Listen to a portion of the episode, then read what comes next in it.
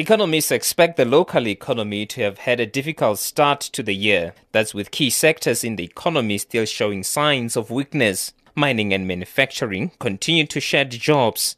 Investor confidence has been dwindling on concerns of a slowing trading environment. Liston Menkis is with Sasfin Asset Managers. Now, the curious part to all of this is that, you know, if you look on the roads, you see the cars running well. You go to the shopping malls, they're pretty full. You go to restaurants, you've actually got to sit and wait for a table.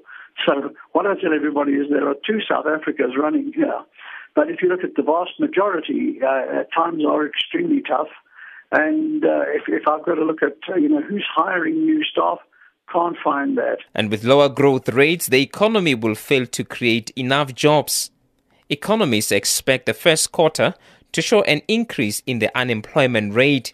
Their forecast points to an increase in jobless rate from 24.3 to 25% in the first quarter.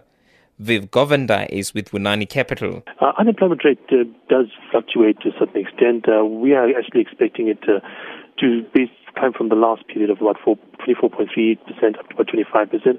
But generally you find that it hovers between 24 25% thereabout. Uh, uh, so it has been there quite stably for quite some time. Uh, as things stand, the local economy is set to grow by a figure below 2% this year.